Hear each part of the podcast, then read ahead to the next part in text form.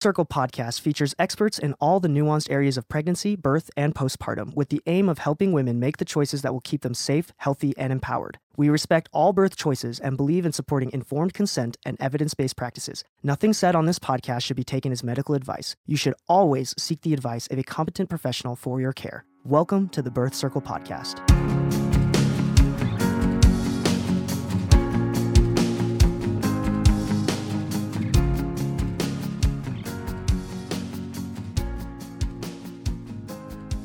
Sarah with Birth Circle, and today I'm so excited to be joined by Marinah Farrell, and she is the executive uh, director of the Changing Woman Initiative.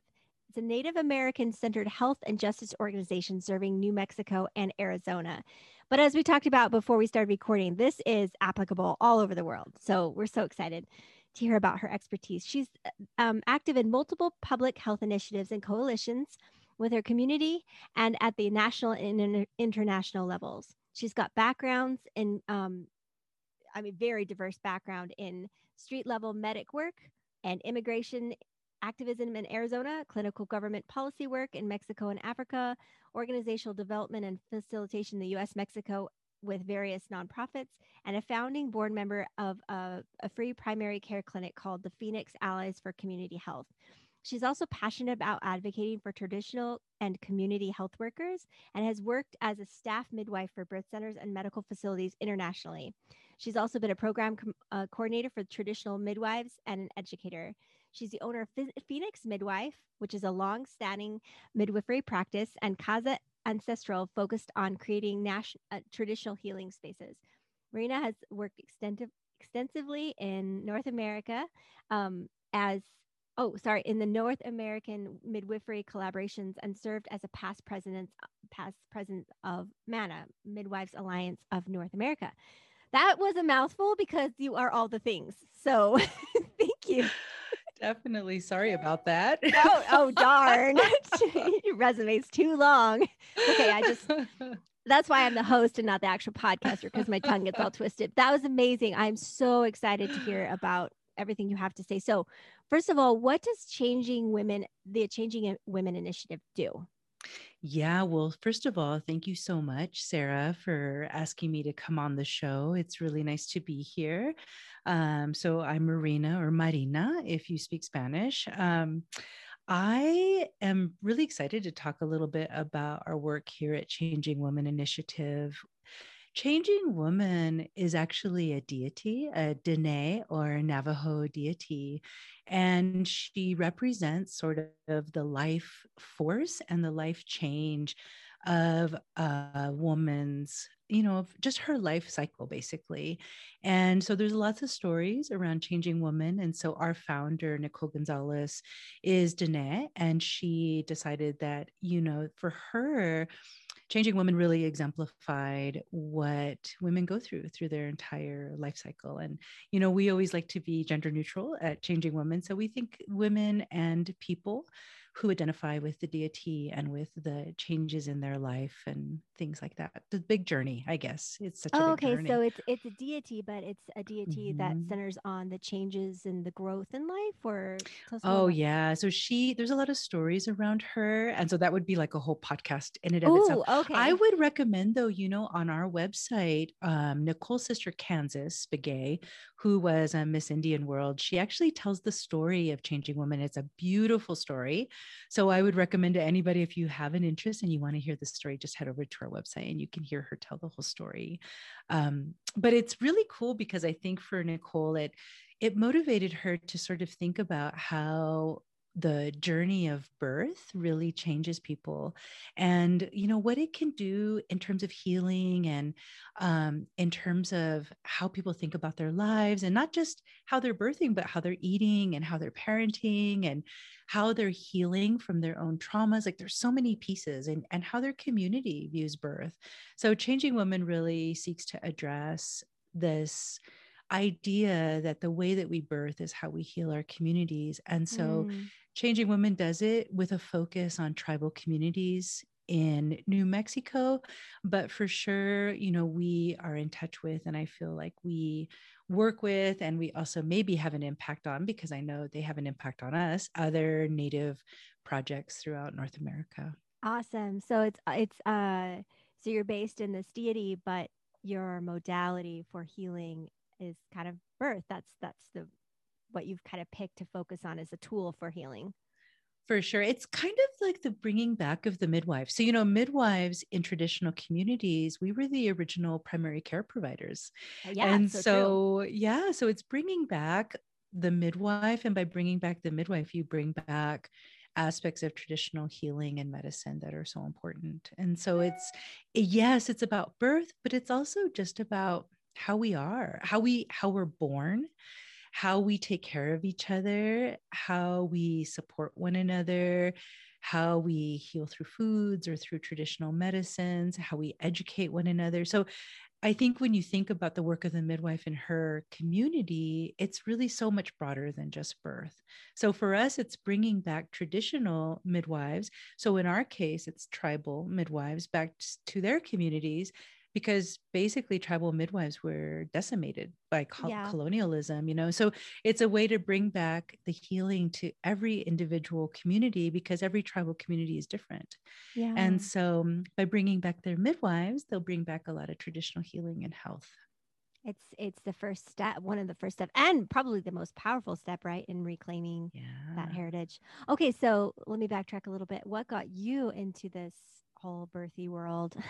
oh, yeah, that's a good question. So, you know, I always feel like I was chosen. I was chosen divinely to be a midwife. But that being said, um, oftentimes midwives don't know that. And so in my case, I have been active in uh, movement work since I can remember. I remember being in the third grade and uh, forming my first coalition oh and actually gosh. like I created I symbols for us and I held signs and I remember talking about Jimmy Carter. I mean the whole thing like um, in the third wow. grade. And so I was also um, only one of a couple of people of color at my school. And so that also had a significant impact on me as well. Um, so, you know, really my whole life I've been in some form or another involved in coalition or collaborative work. I love that you that justice. you knew that. I'm like, what was I doing in third grade? I was selling like 80s version fidget spinners out of fidget fidget spinners out of my desk. I was like the wheeling and dealing, trying to get like the business, like getting our coupons together to buy cool. a popsicle party. I love it. Yeah. What were you doing in That's third grade? And enterprising. What yeah. I love yeah, it. I mean, I always tell people like uh, one of the first symbols that I was like, oh, this is going to be our logo. I mean, I even knew the word about a logo in the third grade. Yeah. And it was, it was actually the anarchist symbol, which I had no idea uh, ever, you know, I don't even know where I saw that. But so, you know, I kind of was born into this body and into this That's journey so with, uh, yeah, just with some, you know, knowing. I love it so that you've been prepared for this work your whole life and just even before. Yeah. yeah. I believe it. I mean, I think that that's how midwives are chosen. I think we come in to do a certain job and, you know, and, and I think that I, I actually pursued politics. So I studied political, uh, political theory and politics. I thought I was going to go into academia and instead ended up getting more and more involved in the work of advocacy for midwives and um, became a midwife. So that's sort of how it started. But I grew up with a healer. My mother was a healer. So I grew up um, really truly learning from my first teacher about herbal medicines and traditional healing and also home birth. And um, so I think that it's just always been my path. And I think coming, I, have had, a, I've been a midwife for over 25 years and I've worked in every setting. I've had a home birth practice in Arizona for a very long time. And so I think the combination of politics and clinical work in my life has brought me to where I am now with Changing Woman Initiative, which is a combination of both. You know, it's a little bit about how we care in a very practical sense, you know, very clinical sense for our families, but it's also about how we're going to change the world. Yeah. So oh my goodness. I love it. I love it. Okay. So what types um, of midwives are there, especially in Arizona, yeah. but um, it, midwives in the United States. And why is that so confusing? And why does that mess with yes. the? You talked about how the midwife was taken away from colonialism, but now there's even more layers of confusion. So help us kind of cut through all that. Yeah, I love that question, Sarah, because I do think it's very confusing especially in the United States, you know, in what I always say is in the rest of the world, a midwife is a midwife. But here in the United States, it's very much not like that because in the history of midwifery in North America, and I like to talk about North America as a whole because uh, for Indigenous peoples, there our history is one. So it's really important that we don't believe in borders that we don't believe in boundaries because it further separates the work that we do as traditional peoples. So in the americas what ended up happening was that when obstetrics was sort of you know came across the ocean and it landed in the united states there were of course midwives practicing many many midwives. And well, yeah you know even depending obviously. on yeah right? I mean for sure and so by the 30s, though, uh, male obstetrics had already started to sort of malign the midwife. And really, what what the thing is is that midwives that were traditional midwives, whether they were black midwives serving their communities in the South or, you know, um, other immigrant midwives or indigenous midwives, what ended up happening was that they got more, uh, more and more maligned and mm-hmm. and more um, sort of cast aside in a way that Almost we've never a little bit. Yeah, we've never recovered from that. No, we haven't. And what the what the obstetric system did was actually subsume midwifery into nursing in the United States.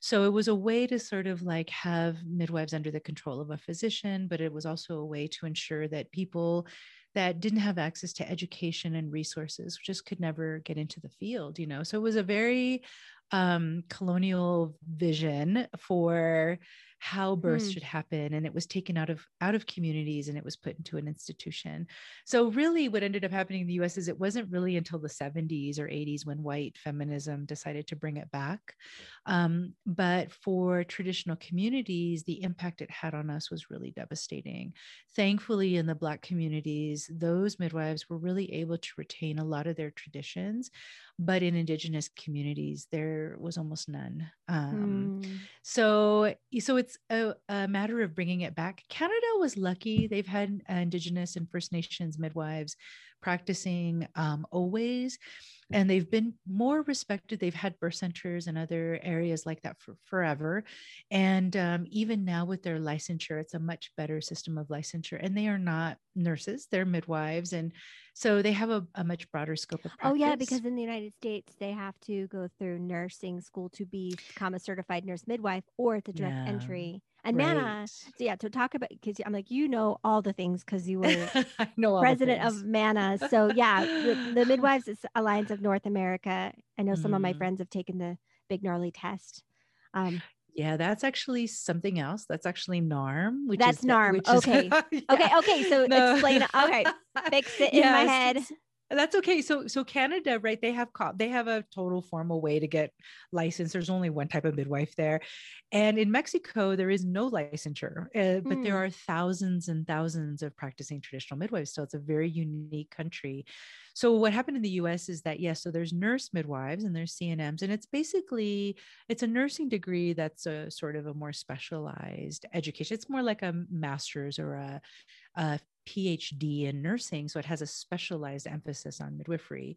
You also still do have traditional midwives in the US, and so they identify without having any sort of licensure through their regulatory system.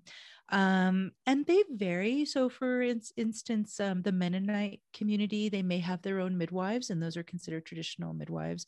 Um, they have no need to license because their work is very much based in community, and their community recognizes them and takes care of them as their mm-hmm. traditional midwife there are direct entry midwives and that is a it's a term that isn't really popular anymore because it was another way to sort of be derogatory about midwives. They would call us direct entry or lay midwives. Um, and basically it was kind of like saying like oh they just kind of got here and were midwives without having gone through school and they mm. learned on mm. youtube and all this other stuff uh, no. but the, the reality is that really there's licensed midwives or there's certified professional midwives and it's confusing because licensed midwives and certified professional midwives are not nurses so consumers need to know that some consumers prefer nurses Um, but also, the way that the US regulatory system works is that every state has its own system of regulation. Right. So, exactly. I, although I'm licensed in Arizona and in New Mexico,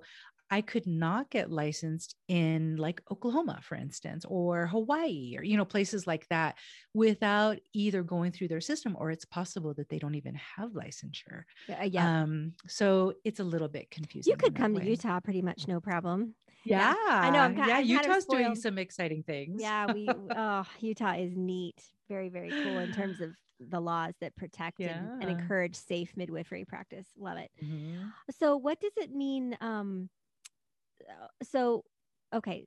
Oh man, I have so many questions. So I want to get into the reclaiming birth and the the cultural practices and how to heal through this space.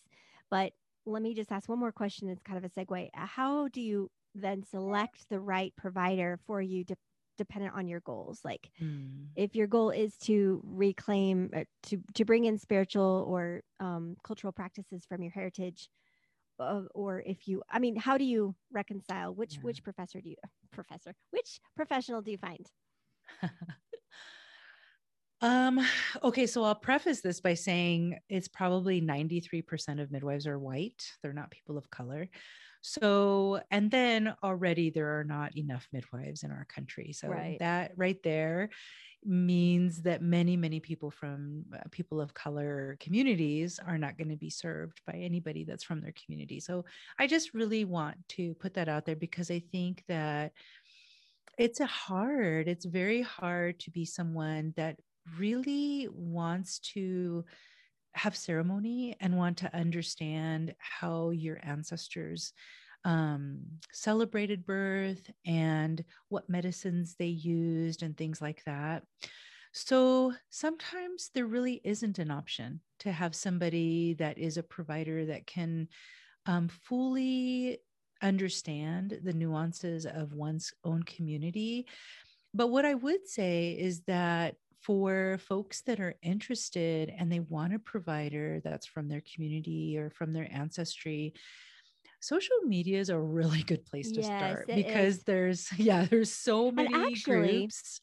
you brought up a point that i don't think i've ever i mean i've, I've thought about it but not in these specific terms like exactly. Yeah. But there are some people that don't even realize that they are part of a community and it's not until they are that they have somebody that's kind of abrasive. Well they'll see them as abrasive when it's just a cross-cultural incompatibility incompatibility right? So like so many of us assume mm. that the people that we live around are kind of how everybody else thinks. I, I, my parents live in the south and they tell me stories sometimes that come up in church. We're in the same same basic church but the denominations the things that come up in the south are different than that come up here in utah and it's just it's fascinating. So even not knowing that i don't know can you speak to that a little bit like that's tricky because Yeah. i think that i don't want to excuse um, the realities that we know that racism and bias in birth oh is why sure. people of color are dying and why they don't have access to Uh. maternal health care and all these things so i I think that there is truth around cultural safety. So I think that there are practitioners that are more culturally safe than others.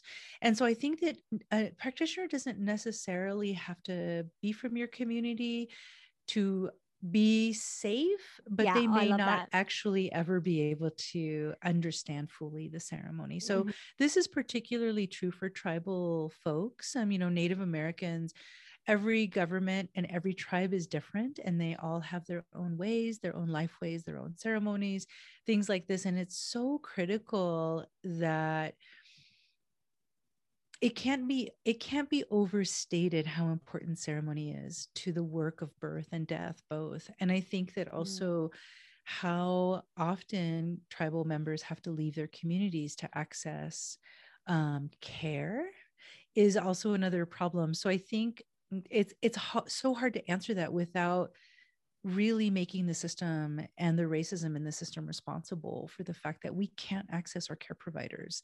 Um, I, I'm, o- I'm our- okay if you hold it responsible but i just i feel like some what you what you said triggered this thought in my mind that sometimes the abuse that we feel or that, that we experience when we go out of our culture it's because of a cultural incompatibility and there is like you said there's safety in being with a culturally competent or somebody from your own culture. Is that that's what you're seeing right? I'm saying that racism is usually to blame for the mistreatment of people in the mm. maternal health system. It's not cultural incompatibility. It's generally because most providers yes most providers are not people of color and they uh, they have bias and often people that are sorry i have a little thing bug. Um, often people that are not that, that, do not have anti-racism training or were not raised around people of color or so many other things it's it's bias that they might may not even be aware of but it's bias based in racism because our healthcare system is also based on that. It so is, incompatibility is a little bit different and i think that we do see that sometimes here. We have um we have for instance we have 20 we have lots of lots of different types of tribes here. That's and so as we look at who our providers are we may have a provider that's from one community or one tribal community serving somebody that's in another because there's less than 20 certified nurse midwives who are native in this oh country. my gosh 20 less less than that and there's probably less than like 10 certified professional midwives that are tribally affiliated so there's so few that you're going to see them serving each other's community yeah. and i think in that case it may not be racism it could be people of color have bias also sometimes but it could be more of a cultural incompatibility thing, incompatible thing where it could be that maybe a Navajo midwife may not know the tribal. Yeah, customs. that's that. Okay, so I was being very generous in using incompatibility, and that that's a perfect example of of some compatibility friction, but that's different than flat out racism. Yeah, we know that we know that our maternal numbers, like our stats in the US, we know that that's from racism. Like it's without a doubt. Yeah. Um, and so that's why I can't agree with it because I think that it really is for almost most of the time. It really is because of racism. So is because... MANA, does MANA incorporate, uh, uh, encompass even certified nurse midwives or is it only mm. professional midwives outside of the system? Is it only home birth? And well, let me talk about the associations because I think that's a that's a good thing to talk about. So there are uh, like five, five or six, I think, um, midwifery associations in the United States. That's another reason it's a bit confusing because there's a bunch of them. Right. So there's the American College of Nurse Midwives that they are for nurse midwives. And then there is um, there's the um, there's an association that's specific to certified professional midwives it's the nacpm and they're specific to certified professional midwives mana is the midwives alliance of north america and they're open to anybody so any midwives traditional licensed oh got it okay nurse. so it's the it's probably the most inclusive yeah the biggest yeah the, right. it's like all got of them it. and then there's nab which is um gosh i don't want to North I don't want to American. I don't want to. It's they're actually the um, they are for Black Birth. Uh, they're the oh. National oh. Association for Black Birth, and I'm so sad that I'm not remembering their whole full name right now. They used to be. They used to have a different name, which is why. Okay, so here's the example. Let's just pause really quick so you can find it, and then we'll. Yes, let me pause. This is great. Um. Okay. Perfect. So there's also the National Association to Advance Black Birth, and they're really powerful in terms of trying to organize an association to represent, you know, Black midwives and things like that.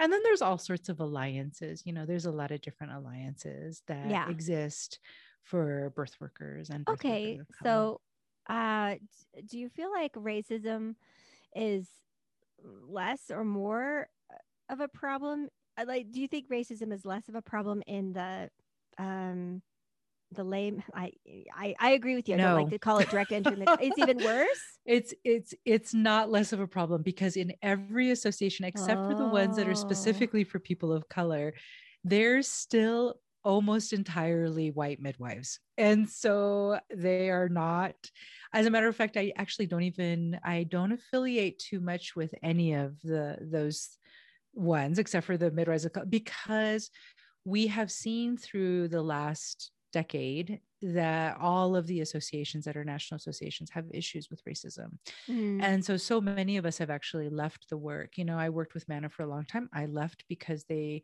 were very, very much being, um, you know, just anti people of color, as I felt like the other what other associations were too. And I think a lot of us have kind of said like, hey, you know, we're happy to work with you all and and all of that, but truly, midwifery in this country belongs to people of color. I mean, that's just what's real. And so it's sad because our traditions were taken away from us, whether you're a Black person or a Brown person or an Asian person. Our traditions were taken away from us and sort of repackaged into this different thing that absolutely became inaccessible to people of color. So families weren't able to become midwives, they weren't able to access yeah, that. When you said that, that made my blood boil. That I had not thought of it that way, but it's so true. If you make it inaccessible, yeah. then you inadvertently, I mean, you discourage brand new traditional midwives, you know, yes, to come up because sure. they're they've already been disadvantaged. Yeah. And unfortunately, you see this in a lot of, I mean, this is not unique to North America. It's all over the place. There's vulnerable people all over the place. And so I do think that when you think about traditional midwives in the world, that our traditional midwives are, they're caught between traditional ceremonial practices and governments that don't honor those practices, as well as regulatory agencies that have their own motives for doing healthcare the way that they want to do healthcare. So so how do we fix this? Really not unique. Is it well? I think that it... I think it's empowering midwives. You know, the World Health Organization is doing a lot of empowering of midwives and trying to have the world understand that midwives are the solution. You know, we still have what is that? I think two airplanes full of women that die every day. I mean, it's like crazy amount of maternal death that's still happening. And the World Health Organization has been really busy um, trying to sort of illuminate, like, gosh, if you all just get your midwives, get get your midwives and support them, educate them, make them um, m- more available, especially like in rural areas or areas where there are gaps or areas where people are not able to access medical care for whatever reason. The thing is, is that the governments and the systems have to support those midwives because, for instance, I worked in a beautiful community in southern Mexico, right on the border of Mexico and Guatemala, and I would go kind of back and forth and i worked in the highest it's a region in mexico where that it's the highest maternal mortality rate and what I know and what everybody knows who does midwifery around the world is that midwives, particularly traditional midwives that maybe don't have like a formal education, but they've been working in their community, yeah. they actually save lives every day. Mm-hmm. But the government blames them for poor outcomes. But what it really is, is that the government is not providing medicines or transportation or yeah. equipment so, or anything. So for the like 99 that. mamas they save, like I heard, a, yeah, okay, yeah, I've heard all right. the stories.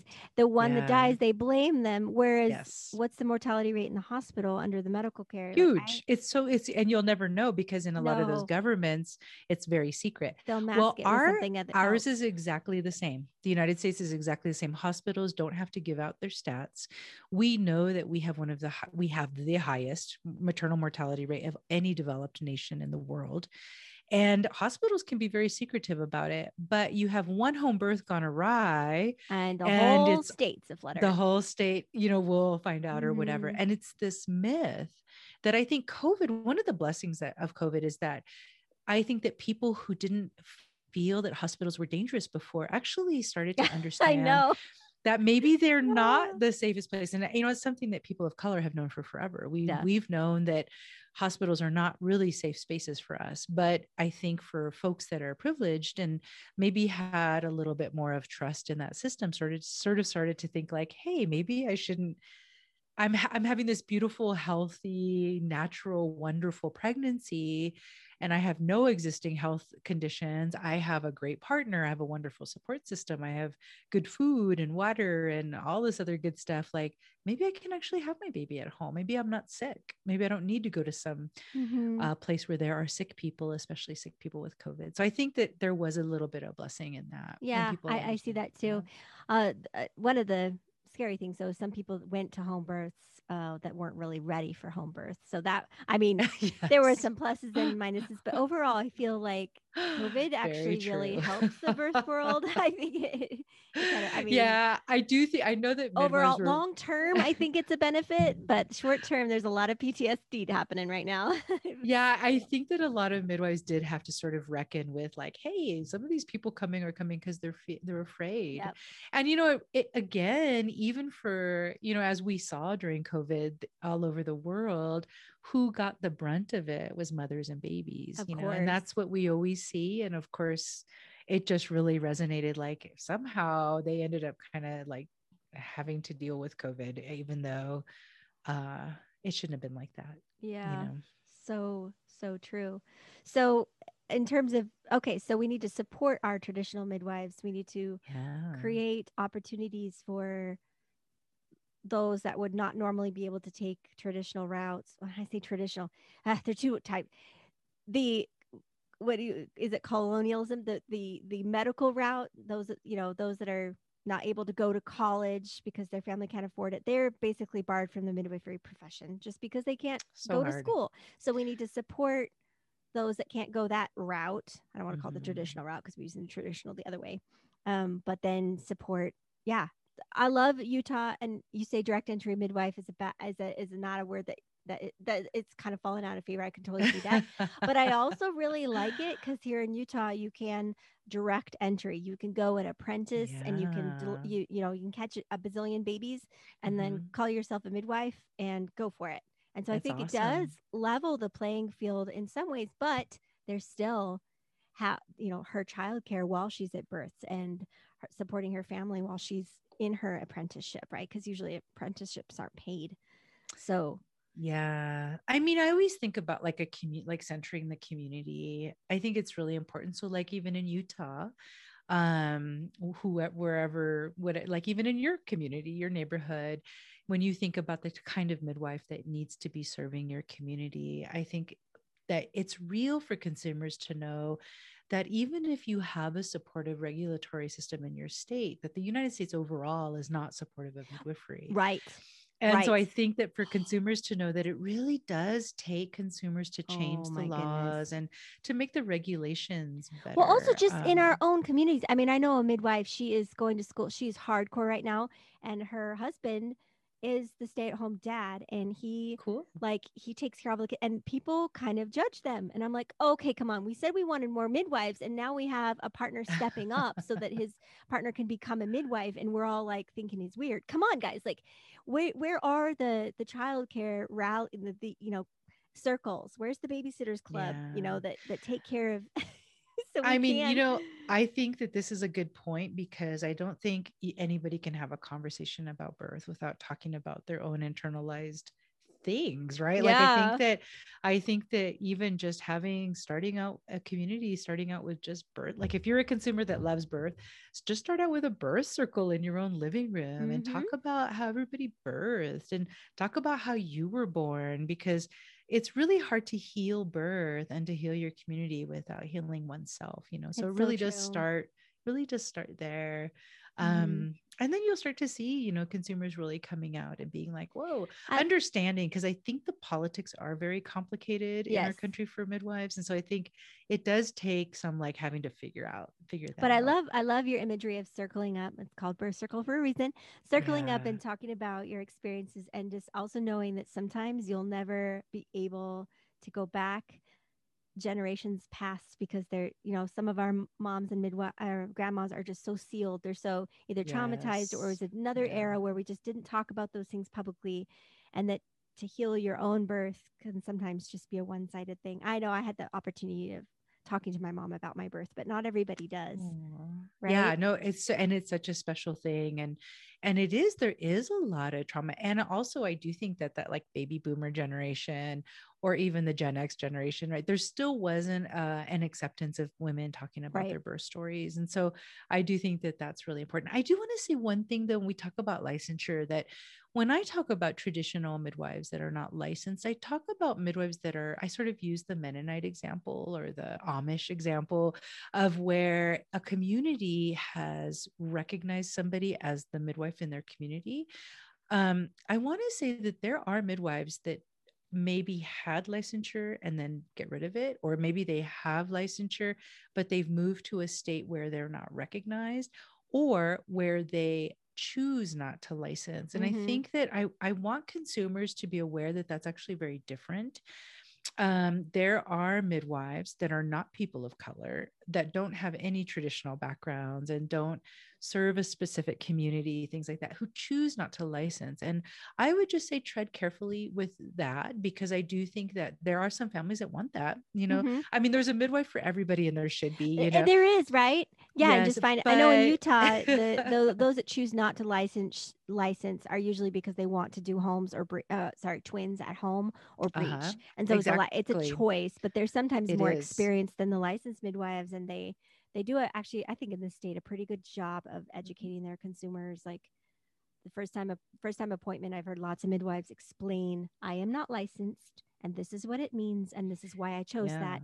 and if you if you would like something different then you know and it's multi-layered know that your midwife can go to she can go to prison for a long time mm-hmm. doing mm-hmm. a birth without being licensed it, that's practicing medicine without a license and so I think as consumers, you also have to recognize all the politics around that mm, as well. Well, it depends I mean, on the state, but yeah. Um, pretty much almost every state, a midwife can go to prison for pretty for easily. Messing, even messing e- even yeah. if they're licensed, if they do twins or something that's out of their scope. Um, but particularly for a midwife that chooses not to license, I think it's controversial because part of what gets me about that is that there are midwives that choose not to license or were licensed had a hard time, lost their license, and then decide to stay unlicensed. And I think the reason that bothers me is because there are so many vulnerable people that would love nothing more than to get licensed or to have a licensed provider.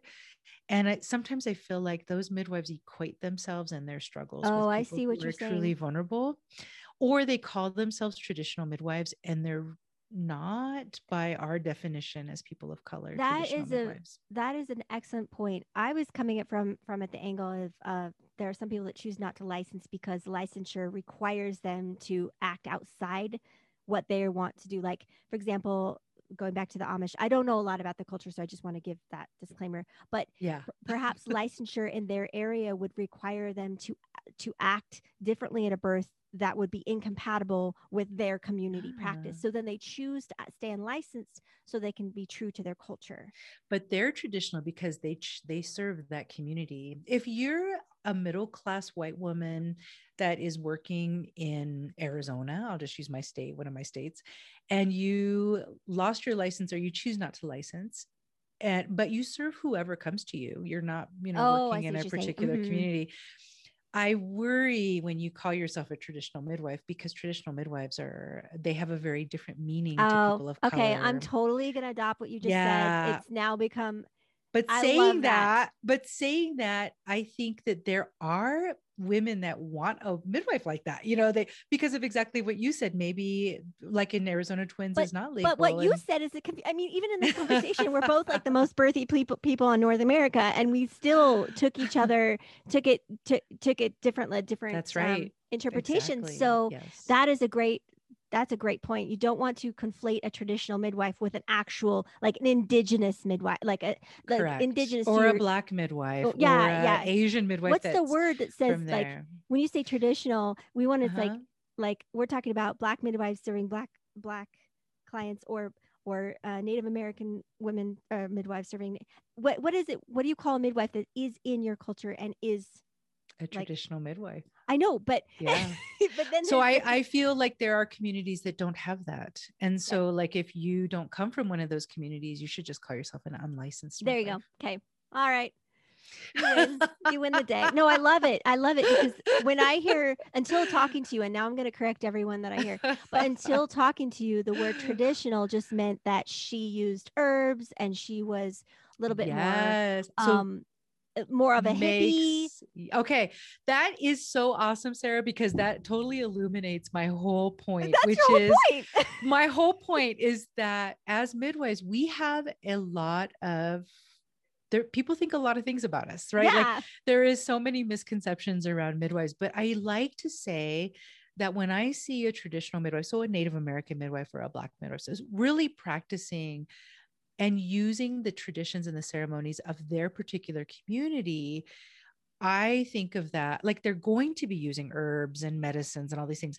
But that being said, almost all midwives use some form of Yeah, that's true. of alternative Yeah. medicines. I don't there's not a better word for it, but you know, and so we all kind of do, but there is this thing of like, oh, this midwife is like, she's groovier. She's groovier. she's like, she's going to show up with her bag of like herbs and she's going to do some things. And for our native midwives, it's worse because it's like, oh, she's going to come and drum. Or, you know, for the black midwives, what are the black midwives going to do? What are the Asian midwives going to do? You know, Mhm. and so I think that there, this is how our system has really destroyed midwifery in a way because it has both made us like dirty, ignorant, It's almost like, like, it's all of that. taken just the medical part of the midwife and just talked about that instead of all the other stuff. Because you say bring the herbs, bring the drums, bring the songs, bring the, the bring the tents, bring the whatever it is, and that's been stripped away.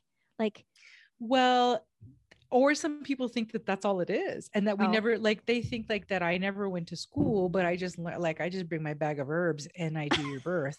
So you know, so it's like this weird, and this is oh how. Oh the stigma gosh. around midwifery okay, is so you and me, we're gonna fix it. We're gonna fix this. It's so big but it's really Oh. really is based on what happened in the early 1900s when the doctors came in and sort of said like oh you know look at these granny midwives in the south they're ignorant they're old they're dirty they don't know anything. Oh look at these uh, look at the indian problem you know like that we like a good indian is a dead indian like that's what they used to say. And so they they they took out all of the healers. They took away all of the traditional midwives. They they moved women from their tribal communities and they sent them far away to birth. They sent their children far away to be in boarding schools. I mean the destruction that has happened to the indigenous and the black communities in this country it's so destroyed that when you think about the the return of the midwife and what that could mean to a community that they want to birth with their own people and that's that really is so healing and so huge you know and i think that when all of this confusion that you and i even are are talking about is that everybody has their own vision in their mind but what is that vision based on? It's not really based it's based on this very european male um, system of medicine that never ever ever um, illuminated the true qualities of the midwife of color that was working in her community. oh my lands. Yeah, you're right. You're absolutely right. Yeah.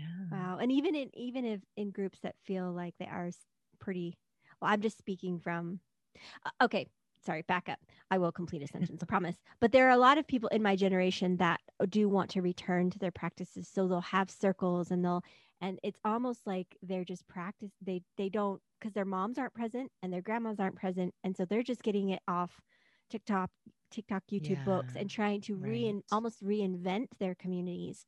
And I think that's that's beautiful, but it would be just so amazing if a midwife, if we had traditional midwives that could come in and, and help these young girls figure it out, you know, like re, re, was it reseed? I don't know. It's, it's like, I just, I, I see mean, more of a return to the wanting that traditional cultural practice, but where do you find it that's not culturally appropriating from your own culture? Does that make sense? Like, how do you really know? well i think that's the that's a that's the white person dilemma is being so also very far away from i think the white woman um has had a lot of bad things done to her as well you know and Mhm. i think that all women. the white woman dilemma is to reconnect with roots that are not of this country. I mean, you're not native.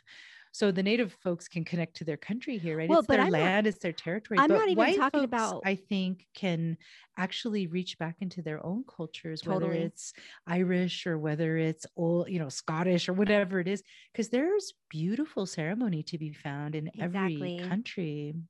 But I just know about 10 years ago when I started getting birthy, I would have a group and we'd have we'd have women from all colors in our group and none of us were raised with any semblance of a tradition. So we were all like borrowing like one girl would be like, "Hey, I saw Bindis and hey, I, I heard about this red tent thing and hey, I heard of a blessing way. And like it would be just like this big mishmash of just trying to figure out what cultural stuff because none of us, it wasn't a group of white women. It was it was women that had been pulled out of their culture that that were yeah. were raised completely cultureless. So I mean yeah. it's it's difficult. So how do we reclaim the, what is what is the first step to then reclaiming this space for our our sisters and our daughters? Well i think it's understanding oneself primarily like what where are your roots? Who are your roots? And what are the things in your circle or your cycle that need to be healed? Your cycle I, keep talking about your cycle what yeah. what do you mean by that? What are the things in your cycle? Well, I think that I think that uh, when we think about ancestral trauma, it's a cycle. And I think mm. that for, you know, I was just kind of referencing white women and, and what's been done to white women as well. And um, and I, not focusing on white women, but I mean, I'm just saying like all, every person, right, has a cycle of, of, of what they have had to go through because our ancestors' genes live in us. And so I think that until there's a reckoning with one's cycle of their life and the good things and the bad, that I think that it's hard to even know right what who you are, like who who am I? I think is the first question. And then I think, you know, really deciding like, well, I don't want to take from somebody else's culture. I want exactly. my own knowing, my own knowings um, I think that there is a lot of um, a lot of appropriation that happens all the time in this country, and I think that it's just because people are lost; they don't They're really lost. understand.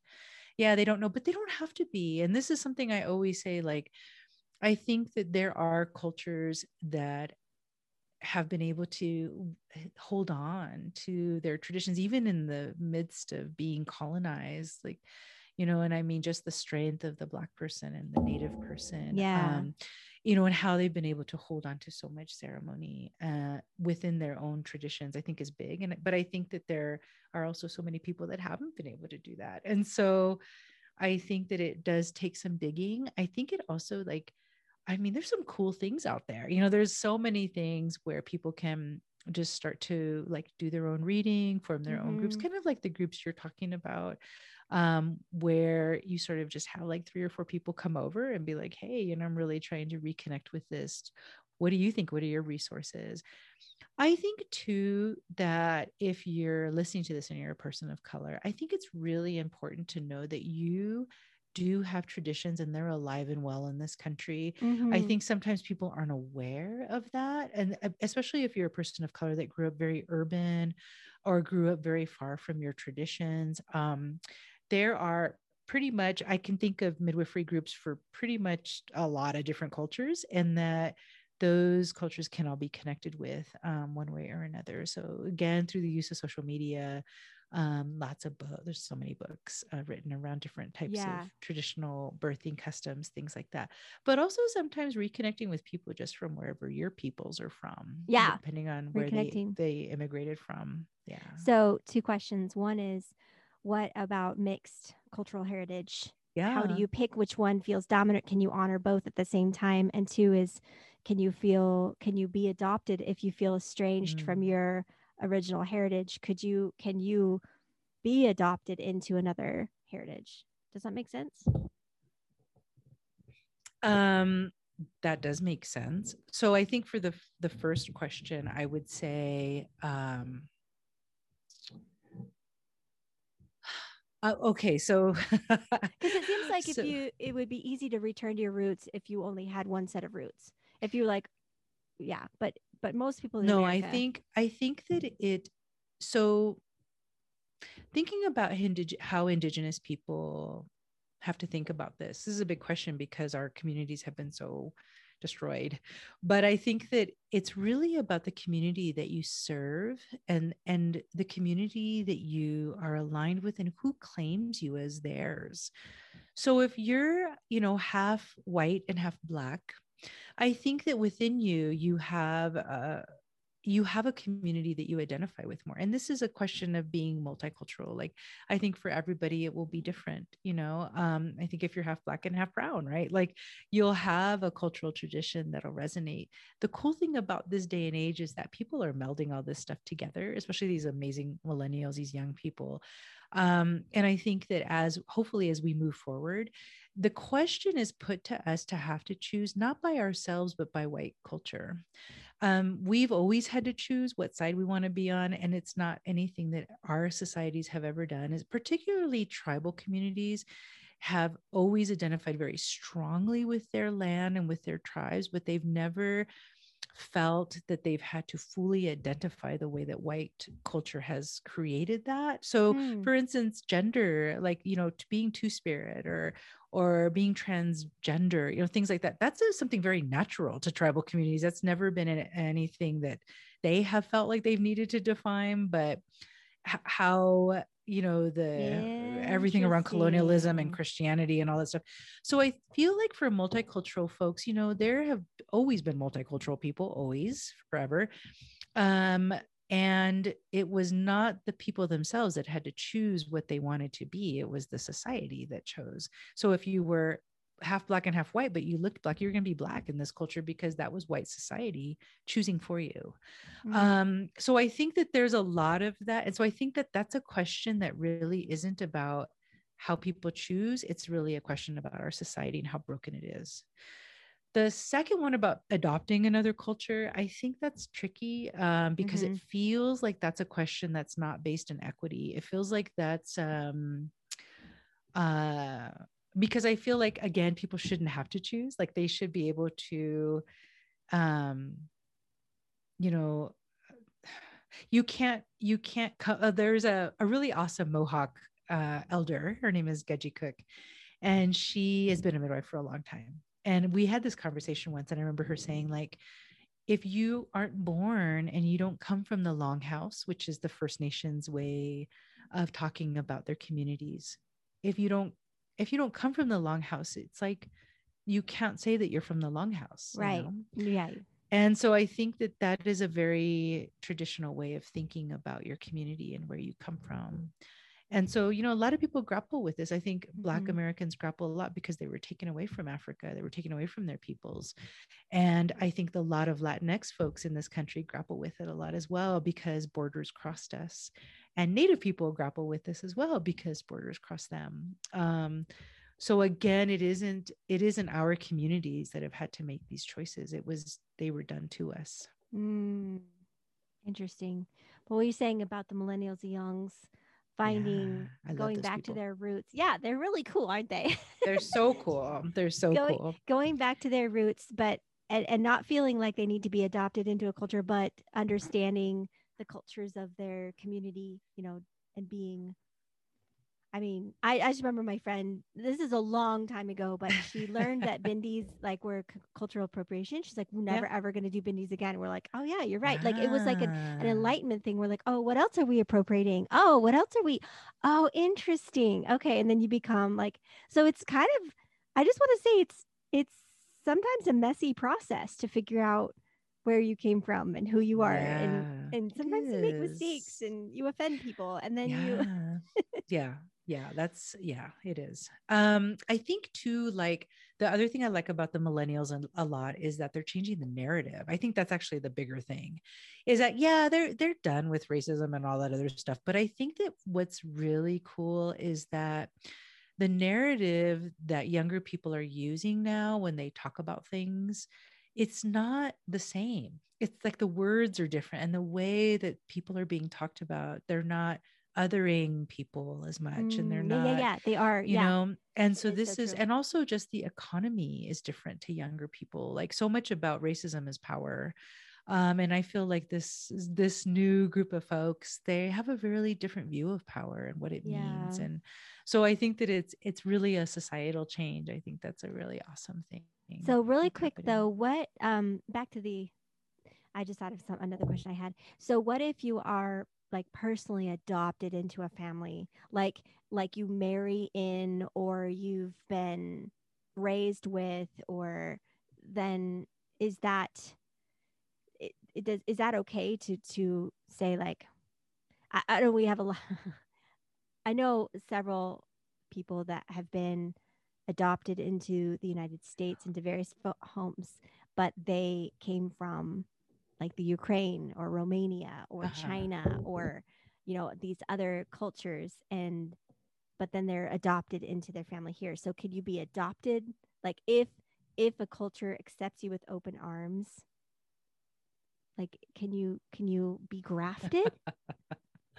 grafting. Can we talk about so grafting? i i want to give a lot of grace to a lot of my asian family and friends out there and by family i just mean relatives people that Yeah. i don't even know but they're well, we're all because I think this is a very big question that right now a lot of folks in the activist community that are adopted, that are Asian and they're adopted, I think this is something that they've been grappling with for a long time. And I just want to give grace to that because I'm not an expert and I don't want to say anything out of respect to that work that they're doing.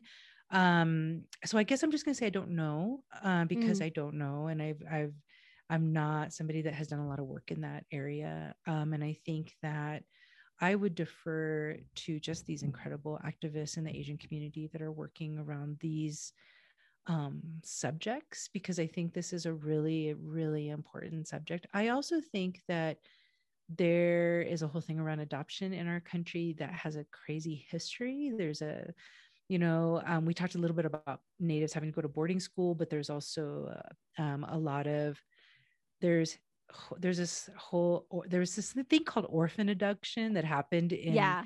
the southwest which i think really goes to talk about how children were also abducted because their families were vulnerable like there's so many facets to this it's a very uh it's a Well, it's a I've got the rest of the day. I go to bed. we could go on for nine hours. it's a tenuous conversation so i'm just going to say that i'm not i don't feel You know, qualified to answer yeah, that that makes a lot of sense. But what I do feel from you is that you are very optimistic that in several generations um, in the future, that we'll be treating this completely differently.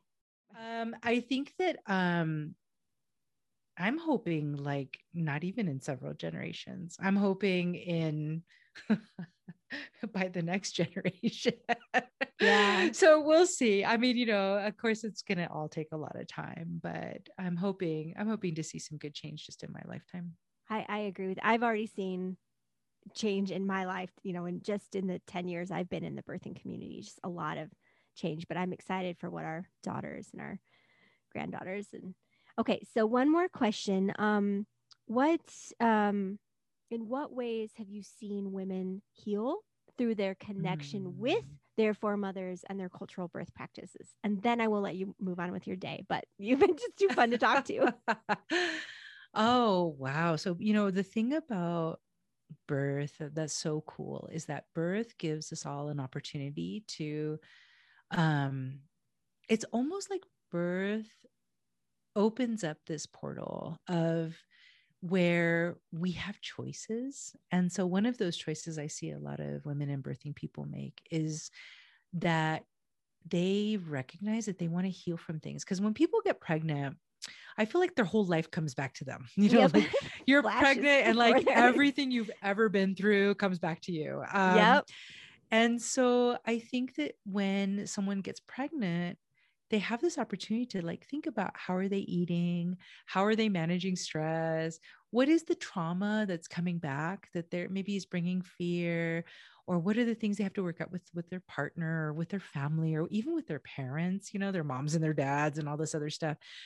And so I think that I see some people really consciously making a decision to do something different do something better or heal themselves from things because they have this child coming into the world and they want to be they want this child to experience life in a different way you know? And so i think that a lot of people have an opportunity to make such incredible decisions. And this is why i think it's really important people do their you know do their interviews and do all their research and everything so that they're really choosing carefully for themselves what they want you know and so um so what i have seen is i've seen people make a lot of really dramatic changes and they're not always easy they can Mm, be really no. hard and then i've seen people be real careful about their birthing decisions so that they have the birth that they want in the place that they want, in the place that they feel safe, whether that's hospital, home, or birth center.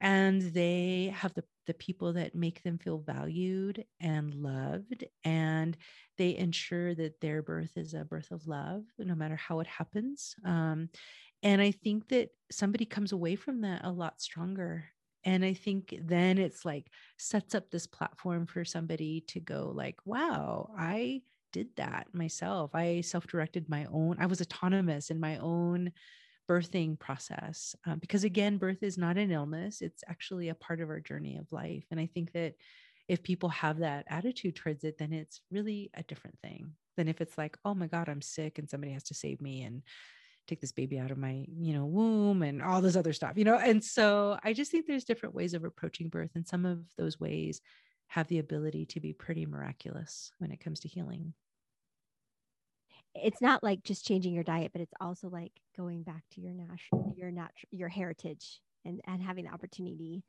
to use those tools to cool cool yes okay. for sure all right. Seriously, I could talk to you all day. Um, tell everybody where they can find more about you and connect with you, Aww. all the things you do. Yes, I definitely want to say if you have any, if you're a person of color, you have an interest in accessing or becoming a midwife, um, just definitely find us through changingwomaninitiative.com.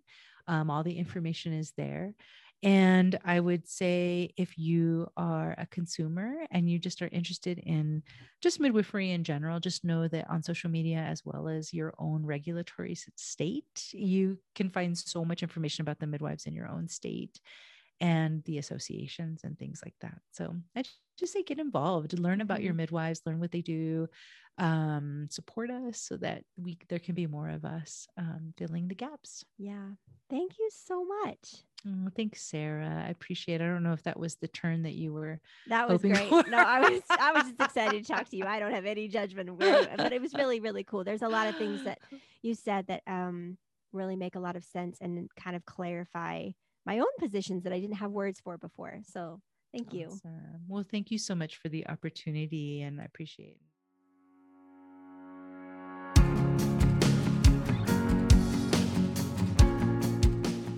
please visit us at birthcircle.com, join our Facebook groups, or find us on Instagram and Pinterest. We hope you'll use our resources to support your birthing experience.